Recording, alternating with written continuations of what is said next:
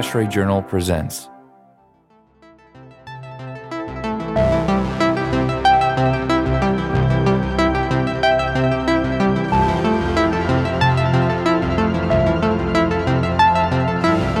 Hi, everyone, and welcome back.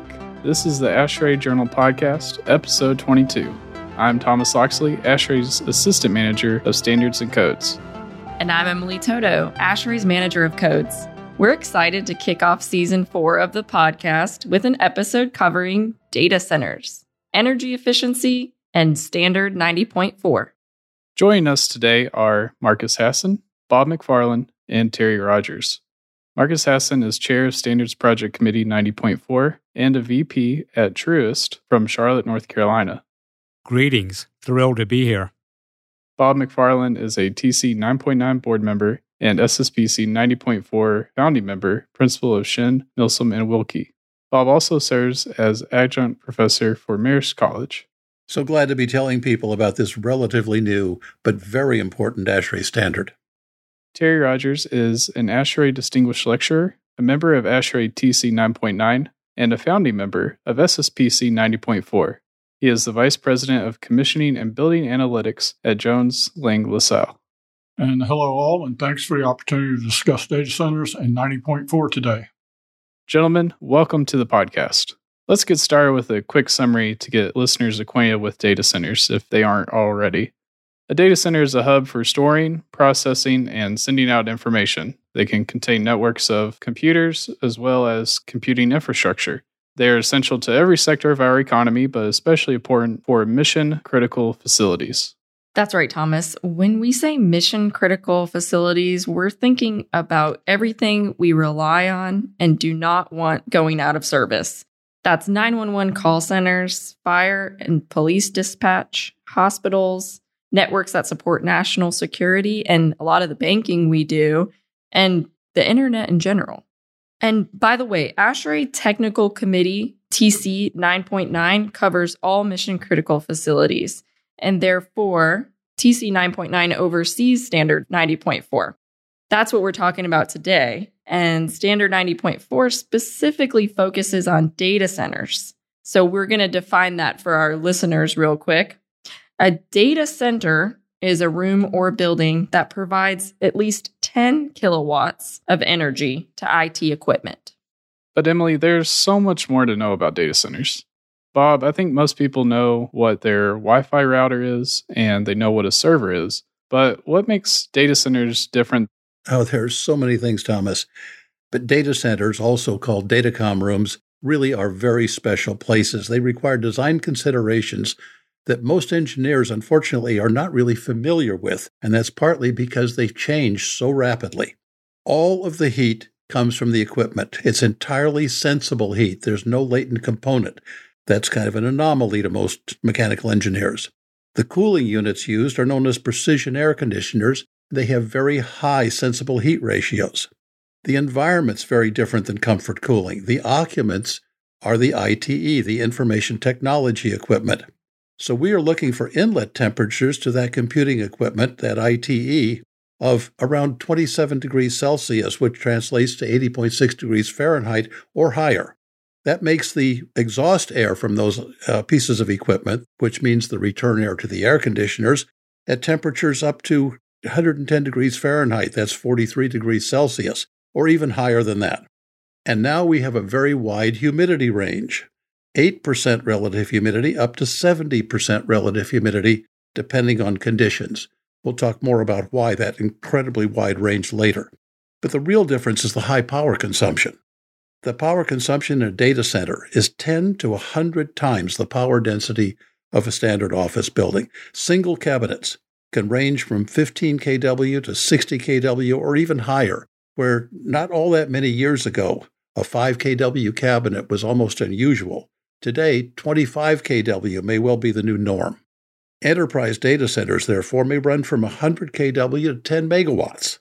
Now, looking at efficiency, just a 1% efficiency improvement in a 10 megawatt facility equals 240 kilowatts of power per day, or at normal billing rates, $7 million or more annually. If we go to the hyperscale data centers, the ones that are handling much of our cloud computing and you know Google and uh, those kinds of facilities. Those can reach a gigawatt of capacity. A 1% improvement in efficiency for one of these hyperscalers could be $700 million annually. Now, most data centers, as Emily mentioned, are classified as mission critical, and mission critical automatically means redundant equipment. But redundant design and mission critical design are not the same. How the redundant equipment is configured determines whether or not it will actually prevent failures. Too often, a lot of money is spent on redundancy, simply putting in duplicate equipment, but the actual design defeats its purpose. However, redundancy can create issues with energy efficiency. Therefore, a special standard is required for data center energy efficiency. Now, minimizing energy use has been a computing industry goal for many years. In 2007, an EPA report said that data centers use 1.5 to 2% of all U.S. energy and were predicted to double that usage in only five years, which was unsustainable. It was said that that would require 10 new power plants which couldn't possibly be built in that time frame. So that's what makes data centers just totally out of the normal realm of mechanical and electrical engineering design. Bob, thank you for that thrilling explanation all about data centers that just brings it into terms that I personally really never considered. And it gets me thinking what else can I learn about data centers or try and relate back to my everyday life? Because I hear megawatts, kilowatts. And it sounds like a lot, but I'm trying to picture what kind of comparison could I make between data center energy use and a household item that I'm more familiar with and that's something that I use every day. A typical oven that you would have in your household kitchen is probably between three and five kilowatts worth of heat when it's running wide open, when it's full on. So, as Bob was mentioning, we have a, a, rack of servers, a single rack that could have 25 to 30 kW worth of load in it. So that right there is about six ovens in a single rack of equipment. A typical row, because we, we said all these racks in a row, could be as much as 10 racks in a row. So right there, you're talking 60 ovens in a single row. And that would come out to maybe 300 kW of load. So if you have 10 rows, you're now at three megawatts worth of energy in, in a small data center. So uh, the amount of energy that we use is, is extraordinary. As Bob mentioned, all of that energy is converted to heat. And so we have to reject that same amount of heat out of the building. So one challenge is to keep the power up and running 7 by 24 forever uh, but it's another that you have to continually get that heat out as well. And if either fails, so it's not just the power, but if the cooling side fails, you're going to lose your data center in a hurry. So both the electrical and the cooling are considered close coupled to the load. And the transients from a loss of utility, whether it's power or cooling, uh, those transients are incredibly quick and often result in failures based on what you said, Terry, it just seems like we have to be so careful in our energy considerations when we're looking at data center design. I know this EPA report from 2007 provided some real evidence about how much energy these data centers were really using across our country. Marcus, when that report came out in 2007, how did that impact the data center industry? And where do you think we're going as we've entered now 2023, so many years after this first report was produced? Uh, yes, Emily, that's a important point, and I appreciate the question. A brief history lesson, I believe, is vital in understanding the how and why of where we are at. For many years, the industry was concerned chiefly with uptime. The emphasis was building in resiliency, right? making the requisite investments into the supporting infrastructure. Lowering operational costs was secondary. This actually began changing in the mid aughts, initially with tackling uh, what we call the low hanging fruit in the critical environment. Uh, elements such as separation of supply and return air, sealing openings, uh, modest increases in supply air temperature at the inlet to the servers. Uh, then the 2007 report dropped uh, with its declarations of uh, that phenomenal number of global electricity consumption being via data centers. That report was a catalyst, in my view, in that it prompted the industry and data center operators to be more diligent in pursuing energy efficiency, and perhaps most importantly, recognize that availability and energy efficiency were not mutually exclusive concepts. The other byproduct of that report was that it served to place a bullseye on the industry for governmental entities such as the Department of Energy, assorted building code bodies, uh, data center industry thought leadership groups, you know, which were prompted to renew their research in this area, and non-governmental organizations focused on sustainability. Uh, some of your listening audience, no doubt, may have been in attendance at the notorious Uptime Institute Symposium in 2010, where Greenpeace was invited to present. Uh, let's say that did not exactly go well. In aggregate, though, these were vastly positive developments. And with this confluence of events, it then became only a matter of time before ASHRAE would be compelled to get involved. Uh, regarding uh, a 15 year fast forward, as you said, 2007 to 2023, the growth in data centers has continued unabated, whether one views it through the lens of absolute growth or as some fraction of global energy consumption. And the order of magnitude leaps we've seen in scale, uh, Bob touched on, on some of this. It was not that long ago that a 50 megawatt build occurring over multiple phases of a master plan represented a large data center project. With the advent of the hyperscalers, a large build nowadays is built in the neighborhood of a gigawatt or more. In, in terms of energy efficiency, though, this evolution has generally been a boon. That type of scale has the potential to dramatically reduce the unit of energy required to perform a unit of computer storage, which at the end of the day is you know what we're trying to accomplish here.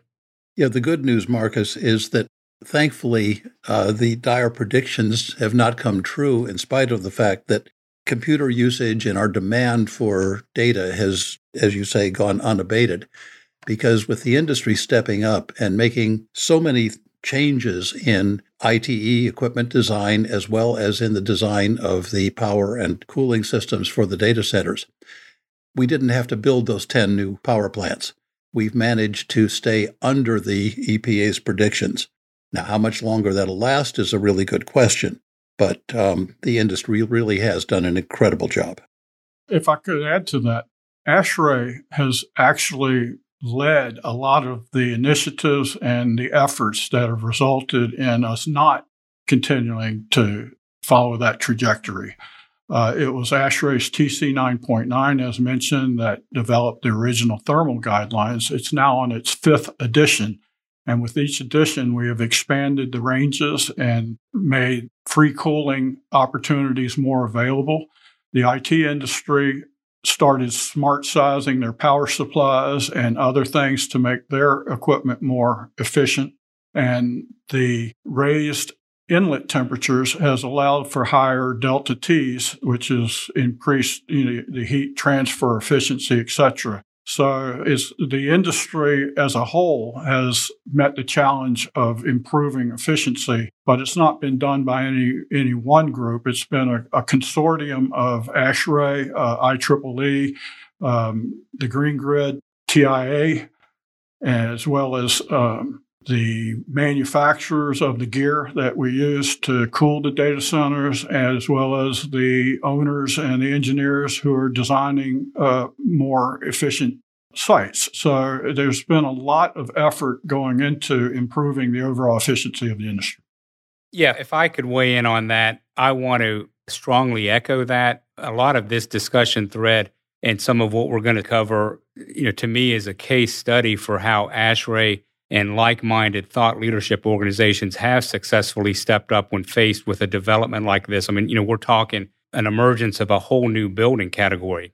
If we were to say that 90.1 is akin to the energy efficiency constitution, and it held court for what a good 30 years, but uh, eventually, uh, you know, all founding documents uh, need amendments, right? I spoke of the low hanging fruit in the earlier segment, and, and as Terry you know filled us in, it was ASHRAE with the formation of uh, Technical Committee 9.9. That happened in 2002. And then uh, TC 9.9 issued the industry's first thermal guidelines in 2004. Gradually, others followed suit. You know, the aforementioned Green Grid, Uptime Institute, you know, that the renowned owner operator network for data centers, which was founded uh, on the altar of reliability and availability, quickly became engaged in energy efficiency. Uh, United States Green Building Council began formulating, believe it or not, a LEED for data centers. Uh, the equipment vendor and consultant community, eager to cater to a rapidly growing and relevant industry, began researching the issue. And we soon started seeing a torrent of white papers and products oriented to this aim. And I hope none of us lose sight of that. And this illustrates, Marcus, how quickly the industry has evolved. If you look at some of the history, the concept of hot aisle, cold aisle, instead of cabinets just being arranged in rows facing the same direction, came from IBM in 1992. Then there was the development of aisle containment, the introduction of the ASHRAE thermal guidelines that Terry mentioned. But the expansion of the humidity range came in 2005, and that was the result of ASHRAE research on static phenomena. We had been concerned for so many years about static discharge affecting and, and literally destroying information technology computing equipment. That research showed that we could go all the way down to 8% relative humidity in properly grounded rooms without any real concern about static discharge affecting the equipment. The difference that makes in, in energy use is enormous when you don't have to keep humidifying the room. Then we had gaseous contamination issues come up, and we capped the maximum of 60% relative humidity, later changed that to 50% or 70%, depending on contamination levels. We encouraged monitoring in dew point or absolute humidity. Now we're adding liquid cooling to the thermal guidelines. Introduction of the PUE metric, the power utilization effectiveness metric by the Green Grid in 2006. That became a global ISO IEC standard in 2016. There are so many different things that have happened, and they've happened so fast. It really is a little bit difficult to keep up with it all. Do you work in the data center industry? Are you a 90.4 user or designer? We welcome you to join us at our next committee meeting on March 31st and the annual meeting in Tampa, Florida in June. Please apply to join SSPC 90.4 by going to the ASHRAE website at ashrae.org forward slash membership forward slash join. We have new opportunities for volunteers to contribute to the standard by joining our mechanical, electrical, or environmental and sustainability working groups. Stay up to date with SSPC 90.4 by visiting the 90.4 webpage and signing up for our list serve. What's amazing about this group is you don't even need to be interviewed. What are we doing? You've answered the questions that we didn't even know we had, and we've learned so much already. Thomas, um, I have a couple more questions. I don't know if you want to go back to anything that you had planned on asking, but I think this group of incredibly brilliant data center scholars already answered most of my data center questions. How about yourself? Uh, I think I'm good. I would like to dig in a little deeper, I think, on uh, some of the environmental ranges on the data centers. Uh, why is humidity an important factor, and why is temperature such an important factor? I can maybe help with that. In the original days of, of data centers, and I'm going back to the, the 90s again, we had a lot of tape storage and a lot of devices that read metallic tape. And, and these things were very susceptible to electrostatic discharge. And also, uh, if it got too moist, then then they would wear out the heads rapidly, and they went for like hundred thousand dollars a piece. So th- these were major considerations. Uh, so it wasn't just a matter of losing data, but you could lose equipment because of that. Um, over time, though, we got away from the tapes, though some still exist today, and, and they would have some special requirements. You don't want to go to 8% relative humidity if you're still running tape drives, for example. But most of the IT equipment, including the storage, has gone to hard drives and then into actually flash drives. So they don't even have rotating parts. And they're just like computer chips. So they don't require those types of humidity conditions. But traditionally, the data centers and, and some legacy data centers to this day still think that you have to manage the humidity between 40 and 55%, something like that. And ASHRAE found that that was an opportunity to expand that range so that people aren't unnecessarily dehumidifying or humidifying environments, which is, is a waste of energy. In addition to that, the ASHRAE TC 9.9, uh, which has a IT subcommittee made up of the IT manufacturers, and they got together and started taking their equipment into labs and testing it to see just how robust their equipment was to withstand the humidity ranges that we were predicting. And that's ended up with the ASHRAE research that Marcus was mentioning, I believe, uh, where we actually ASHRAE TC 9.9 through an RTAR and, and research approval uh, got the University of Missouri, if I'm not mistaken, to do a study on how IT equipment would be affected by low humidity. And that's where we realized that with the proper grounding uh, and without the tape drives, then you could go down as low as 8% relative humidity. Uh, so our, our guidelines are a little higher than that. We put some margin of safety in it. But uh, the the allowable ranges are quite great, and and so basically by putting science to it, we, we came up with some bigger and better bands or ranges of, of values that you can operate in, which resulted in a lot of energy efficiencies. Yeah, a lot of this was not really based on science uh, many years ago. It was based on, well, it wasn't quite old wives' tales, but it wasn't too far from it. But the other thing that uh, you didn't mention, Terry, was printing. Uh, in the old days of mainframes, there were these big impact line printers, and not only did paper require definite humidity control, but the amount of dust, contaminants that came out of those printers was incredible. Do I still need to ground myself at the gas station? That's what I really needed to know. It's really good practice for technicians who open equipment in, uh, in their cases to use a grounding strap. Um, it's just still good practice. That's a good note on safety. We've heard a lot about how data centers have have changed pretty drastically over time. And I'm wondering if that changes the way that data centers have looked. Personally, I think about the hallway, the very cold closet in the office hallway. I know you've likened that to a, a meat locker in the past, and we've heard that that's changed. Has the actual look and feel and just architecture of the data center changed over time as well? Uh, absolutely irrespective of the IT equipment itself, the data centers have changed quite a bit. Initially, they just put data centers in rooms, and then eventually they said, well, this is all changing really quickly. We need to have a better way of managing it. So they came out with raised floors, and then they could put the power under the floor, and they could move floor tiles around so they could put the air where they needed it. And so it became a very flexible and adaptable environment that then, as we talked about, uh, we just had all the racks in there facing the same direction, and IBM came up with the hot aisle, cold aisle concept. So we started to reverse the direction of every other row so that you could put cold air in the middle and it would be pulled into the inlet on the two adjacent rows, which would then exhaust into hot aisles with the rows facing the exhaust into the same place. And that helped get us the some some significant hot air, cold air separation, which gave us higher delta T's, which improved the efficiencies and the capacities of the equipment that we're using. Ironically, nowadays uh, we've gotten away from the raised floors, and I would say probably more than half the data centers built today are built right on slab, and they have ducted cold air into the cold aisles. And now we use containment, so that air can't get out of the cold aisle other than to go through the IT equipment and then exhaust it into the hot aisle. So we have real, true hot air, cold air separation.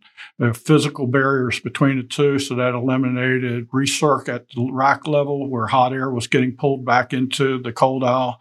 And it's eliminated recirc at the air conditioners where cold air just goes right back to the, the air conditioner. So it's, it's made the whole cooling lineup extremely uh, more efficient. So then we've actually gotten to where we're pushing the envelope on being able to cool this equipment with air, even the cold air. Quite honestly, uh, kind of surprisingly, I've seen a proposal where they go with a new rated piece of IT equipment that needs colder inlet air now. It's like a step backwards, which is actually going to push our movement further into the liquid cooled electronics. And, and that's where we actually take liquid, whether it's a refrigerant, a dielectric, or, or water, some kind of liquid, directly to the chips. Now, of course, we're not putting water on the chips. So they have heat sinks within the, the chassis and we put the water to the heat sink. But basically you eliminate all the fans and all the air cooled equipment and you remove all of the heat out with liquid cooling. And that's being driven by the increasing density and performance and, and the need to cram more power into smaller spaces. When we talk about change, uh, you know, I, I think we're all very aware that uh, that's the constant. But what we see is, you know, those transformations only become more rapid. And uh, you know, as as a ASHRAE standard, as as committee members, you know, that's what our job is is to stay in front of that. The average data center, or even a definition of a prototype data center, uh, you know, just kind of uh, having Terry walk us through some of the variety in, in, in, cooling system technologies it's challenging to you know to quantify what a prototype data center we, we would be. Um, I would characterize it as a continuum, though. You know, we're, we're, all probably familiar with one end of that continuum, the proverbial closet that doubles as a space for network and servers in the typical office building. Uh, I suspect, Emily Thomas, you have one of these at 180 Technology Parkway.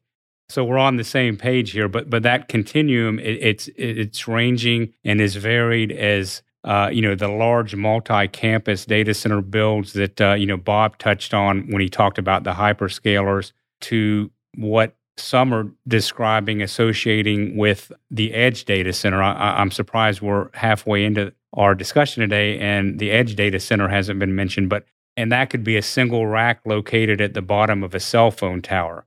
I, I think w- what's uh, important here, though, is I would say, you know, all things considered, 90.4 and 90.1 uh, got it about right uh, in, in, attempting to assign some method to the madness.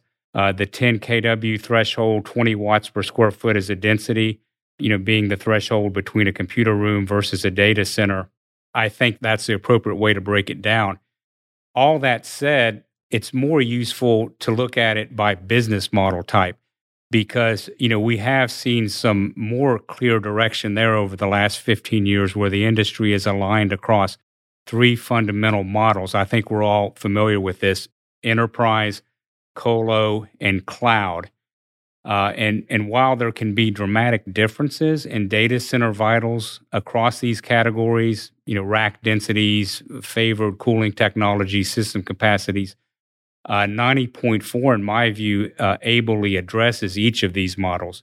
And it's staying abreast of the industry in terms of uh, the business model evolutions uh, is likely where 90.4 can best provide the most value and maintain its relevancy in the eyes of its constituents. Like Marcus said, I think we picked a very reasonable line because we're not trying to to manage every single rack in every little closet in every little building. 90.1 does that and does it very well. Uh, 90.4 is really geared towards when you get at least enough IT load and enough density that you have to start having different models, energy models. You need different HVAC equipment that, that's all sensible cooling and has the delta T's that, that you're looking for, etc.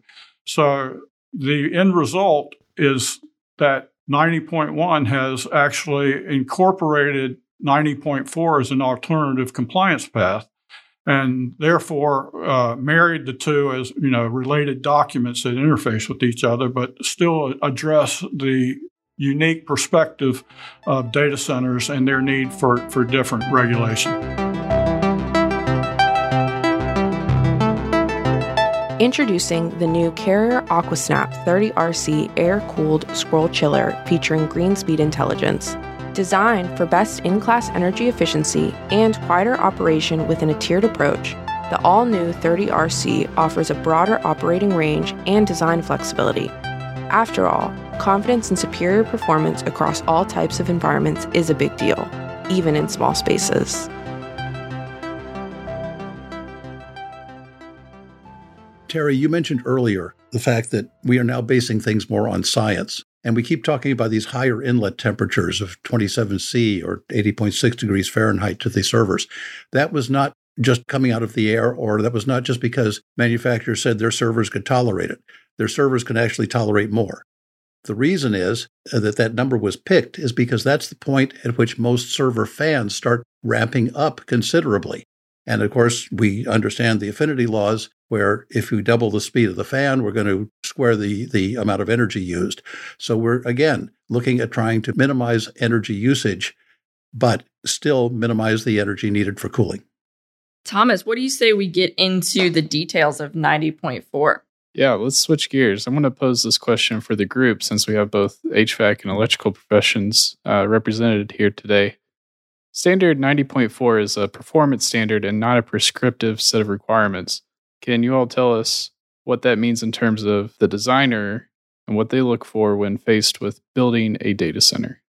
Well, there are just so many options available that prescriptive standards limit both innovation and the designer's ability to use the latest and most appropriate solutions for each situation. I mean, let's look at the cooling options that we have available for data centers today. Terry mentioned underfloor and then going to overhead. We also have in row coolers, cooling units that intermingle with the cabinets in the row uh, self cooled cabinets, liquid cooling options, direct to chip, rear door heat exchangers. Heat rejection can be a central chiller, compressorized air conditioners, either condenser water or refrigerant, dry coolers, air cooling towers, adiabatic or evaporative cooling are available. Any combinations of these can be used in designing a data center. So if you try to prescribe to a designer how to design the thing and what should be used, you've, you've grossly limited their options to do it the best for the client, the best for the operation, and the best for energy efficiency. Power also has multiple delivery options like modular UPSs, in row power distribution, overhead power busway, and a plethora of in cabinet intelligent power distribution units that we call IPDUs. So, with all these choices, plus the heat density and the reliability demands, Prescriptive standards just don't make sense. Only a performance based standard is really usable. To add on to Bob's point, uh, I'm going to attempt a sports analogy, uh, although as tortured as it may end up sounding. Uh, baseball is a team sport, no? And to win the game, you need contributions from each position for sure. But baseball is unique as a team sport in that it also features a game within the game. You know, each play beginning with the result of, you know, the ultimate showdown between pitcher and batter. And I'm using the analogy because it's a similar dynamic if you think about it with data center design. In a data center, the systems are dominated by two systems cooling system technology and the efficiency of the electrical distribution system. And that's why fixing the standard around a mechanical load component and electrical loss component is a logical construct.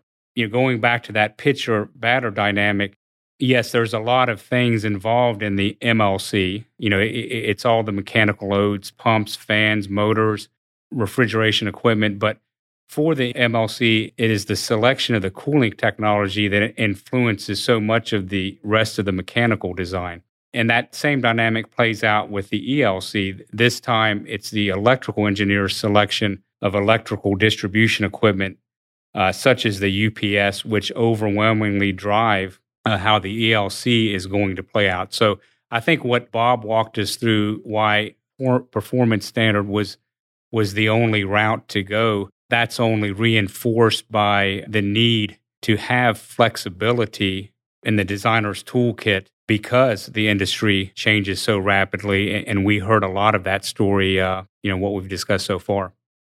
So, Terry, do data centers frequently employ economizers in their HVAC equipment?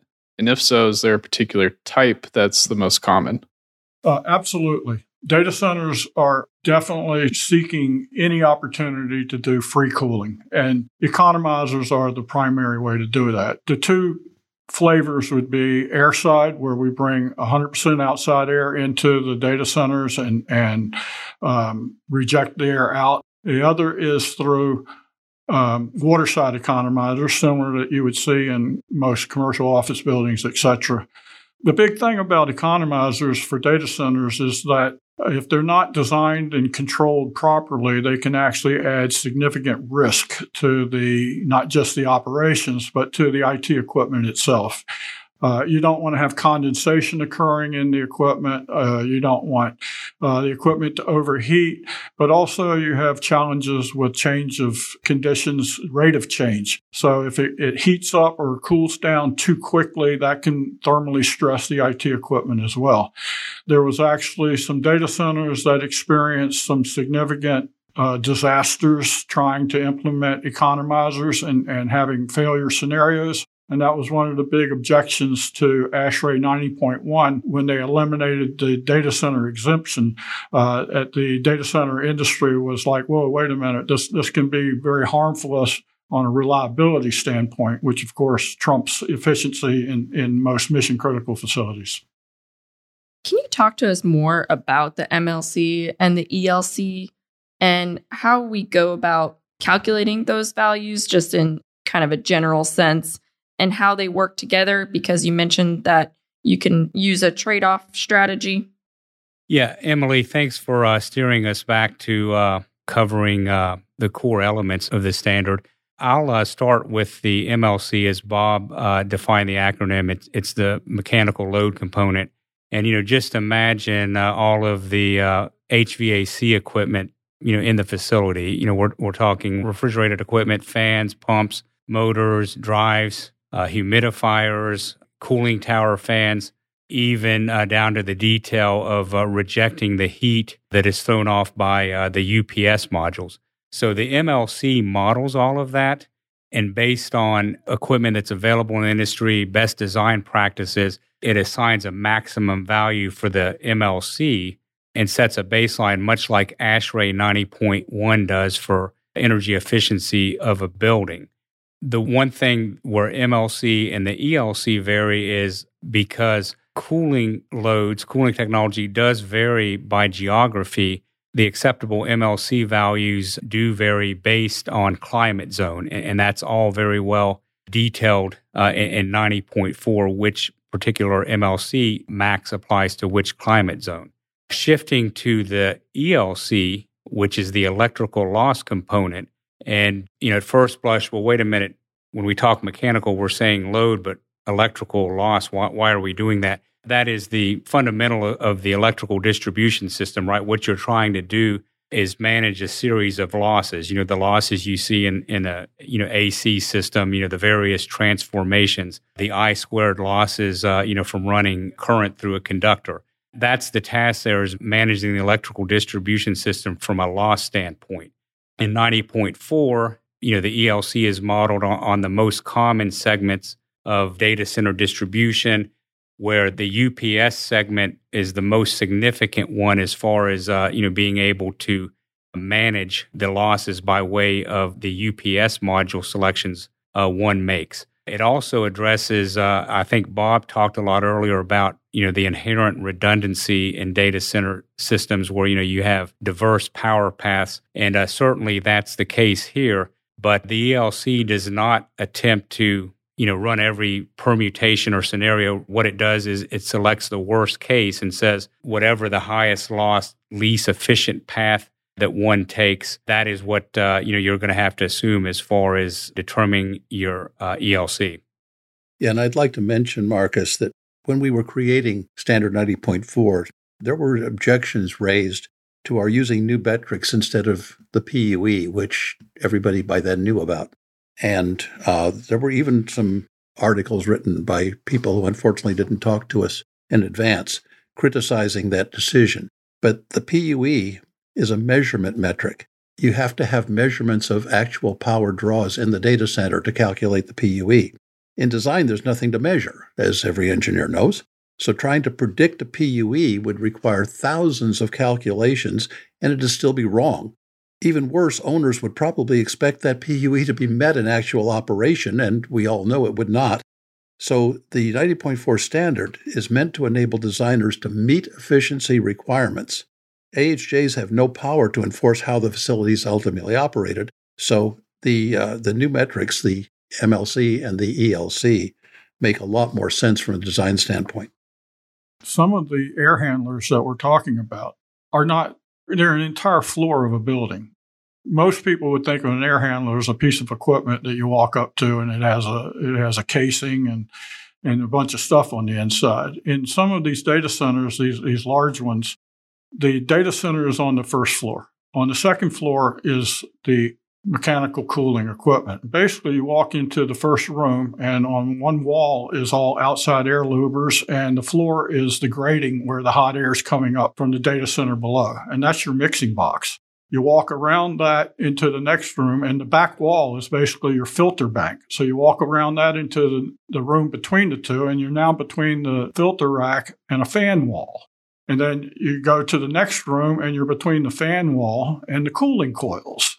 And then you leave that and go into next room, and you got the supply air being ducted back down to the data center or being released out the back of the, the building. So basically, the entire second floor of these buildings is our air handlers. And so it's it's not something you can just go to a manufacturer and say, well, give me a cut sheet that shows me how efficient this is. So part of the challenge is being able to do calculations on expected efficiency for non-standard equipment, stuff that you can't even put in a lab and test. So there is no standard SEER rating, for instance, on something like that. You have to basically do a built up unit, calculate each of the, the problems and losses, et cetera, and adjust it. So that's just an example of how data centers are so unique compared to like a typical commercial office building. And would you say the standard is more robust because it requires calculations at different percentages of the data center's overall capacity? I'm not sure if robust is the right word, but it's definitely thorough. And so we took into account that the load profiles may never even be met. Uh, many data centers are built with a ultimate rating and you'll go in them 10 15 years later and they never got to that rating so that they will never get beyond 50 or 75% of their total rated load uh, so actually the, the lower profiles the 25% and 50% are very significant because probably data centers will will run in that range most of their life. And I'll mention also, Terry, that on top of what you said, we do all of our calculations based on the ITE design load. Now, the ITE design load for a UPS, for example, is usually about 80% of the UPS rated capacity. So if we've got 100 kW UPS and an 80 kW design load, we're not doing all of our calculations on 100 kW, we're doing it on 80. And the percentages, therefore, take us down to lower and lower regions of the UPS, which means reduced efficiency. So we're really, as you said, trying to take a very practical and realistic approach.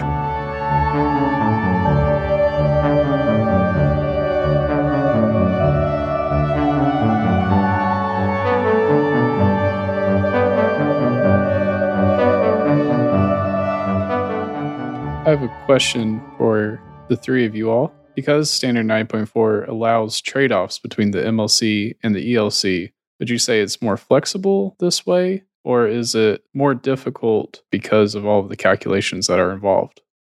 In my opinion, it's very practical and it was basically written by people who are in the business of using these types of documents. So they are very familiar with 90.1 and, and what engineers have to do to get permitted drawing sets to get permission to build buildings.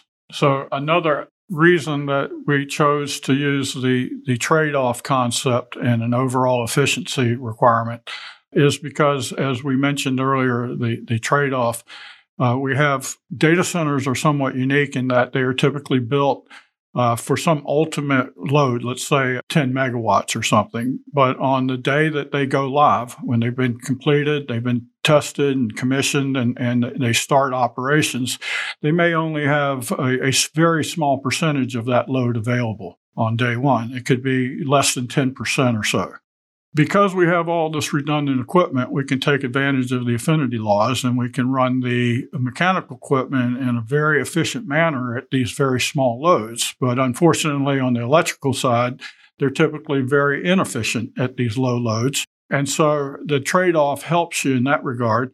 And then as the loads increase over time, the electrical systems become more efficient and the mechanicals become less so. So the trade off kind of works throughout the entire profile, load profile, and it will help get very good designs approved and built, which will probably not see the ultimate load for many years. So that, that was another big trade off. And, and that's a reason why we require the compliance calculations to be done at 25%, 50%, 75%, and 100% of the design load. That just emphasizes why 90.4 was developed as a design standard, because the design industry just does not have all this information day one. The equipment that the, uh, the user is running when the design starts may be different by the time the data center is, is actually built.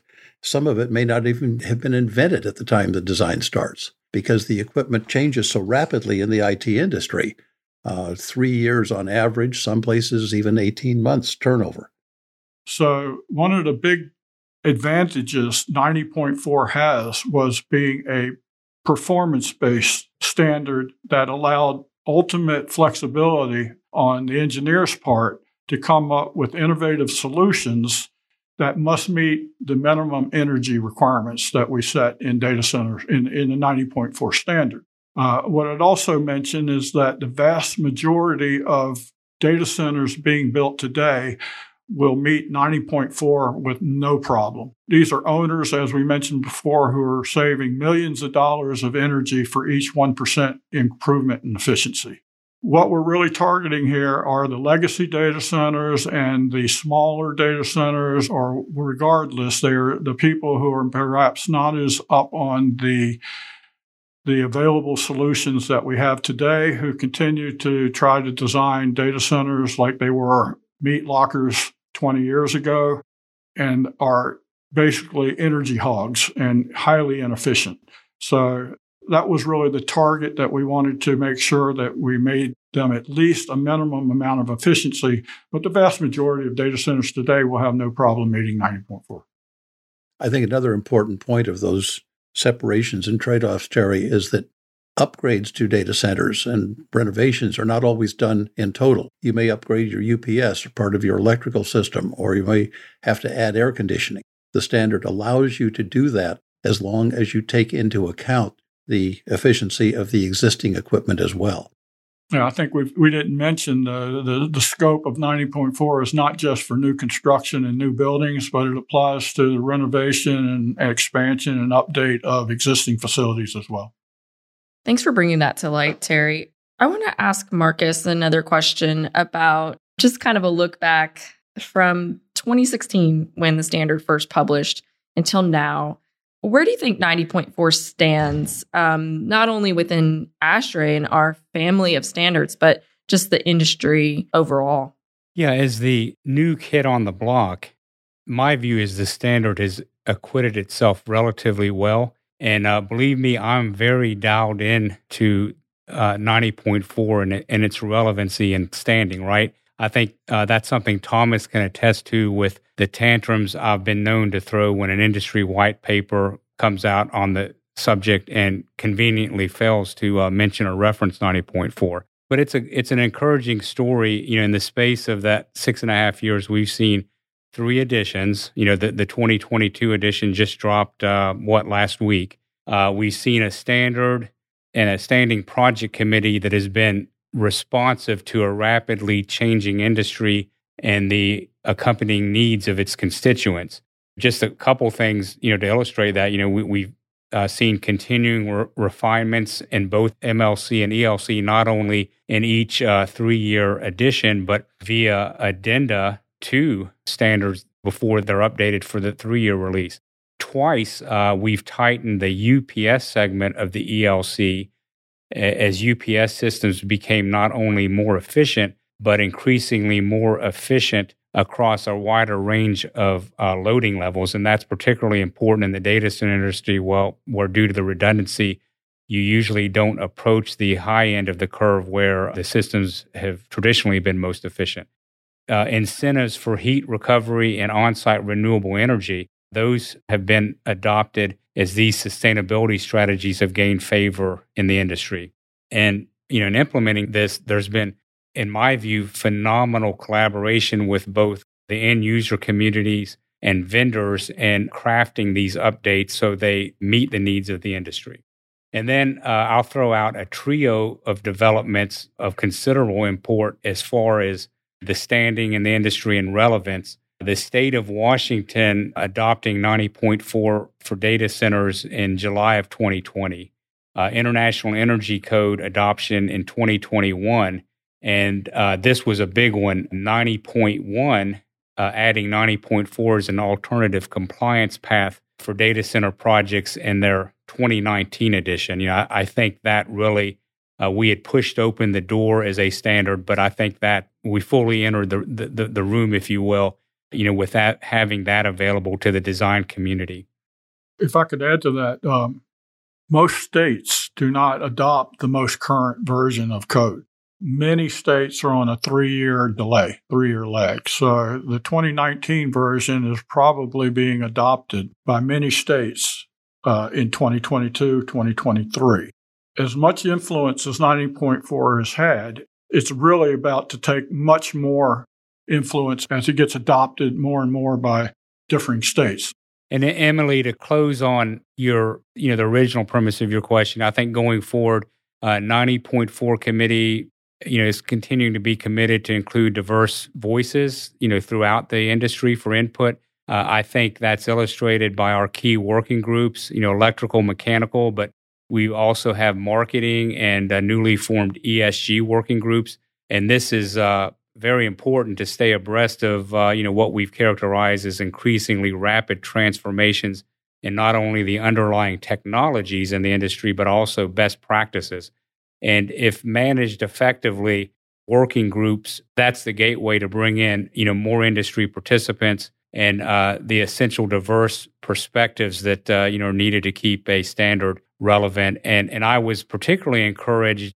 You know, we we've seen ASHRAE in just the last eighteen to twenty four months is taking very bold steps at harmonization efforts across the ASHRAE ecosystem, uh, particularly around building decarbonization. And uh, that task force, 90.4, was one of the uh, committees that that task force reached out to uh, help and join that harmonization effort. So, uh, again, as the new kid on the block, we're doing quite well, and there's a lot of important work ahead of us. I completely agree. There's so much to look forward to with 90.4.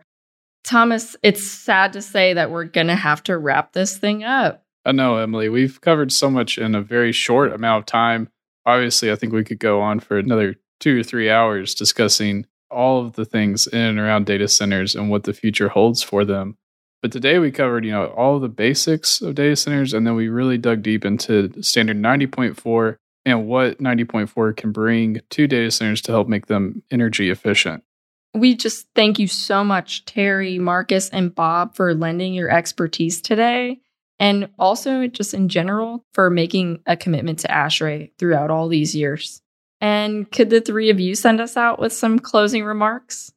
Sure. First, I want to thank you for this opportunity and putting all this together. I'd like to thank our audience for allowing us this opportunity to talk about data centers and 90.4.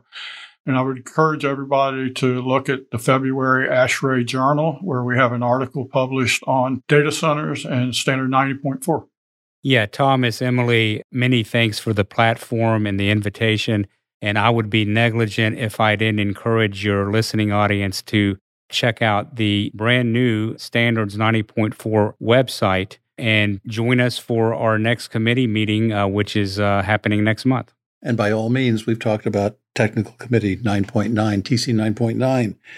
And uh, you can contribute to the guidebooks, uh, such as the thermal guidelines we've talked about by simply being involved in that incredible technical committee in ASHRAE. Gentlemen, thank you so much for your time. It's been a pleasure.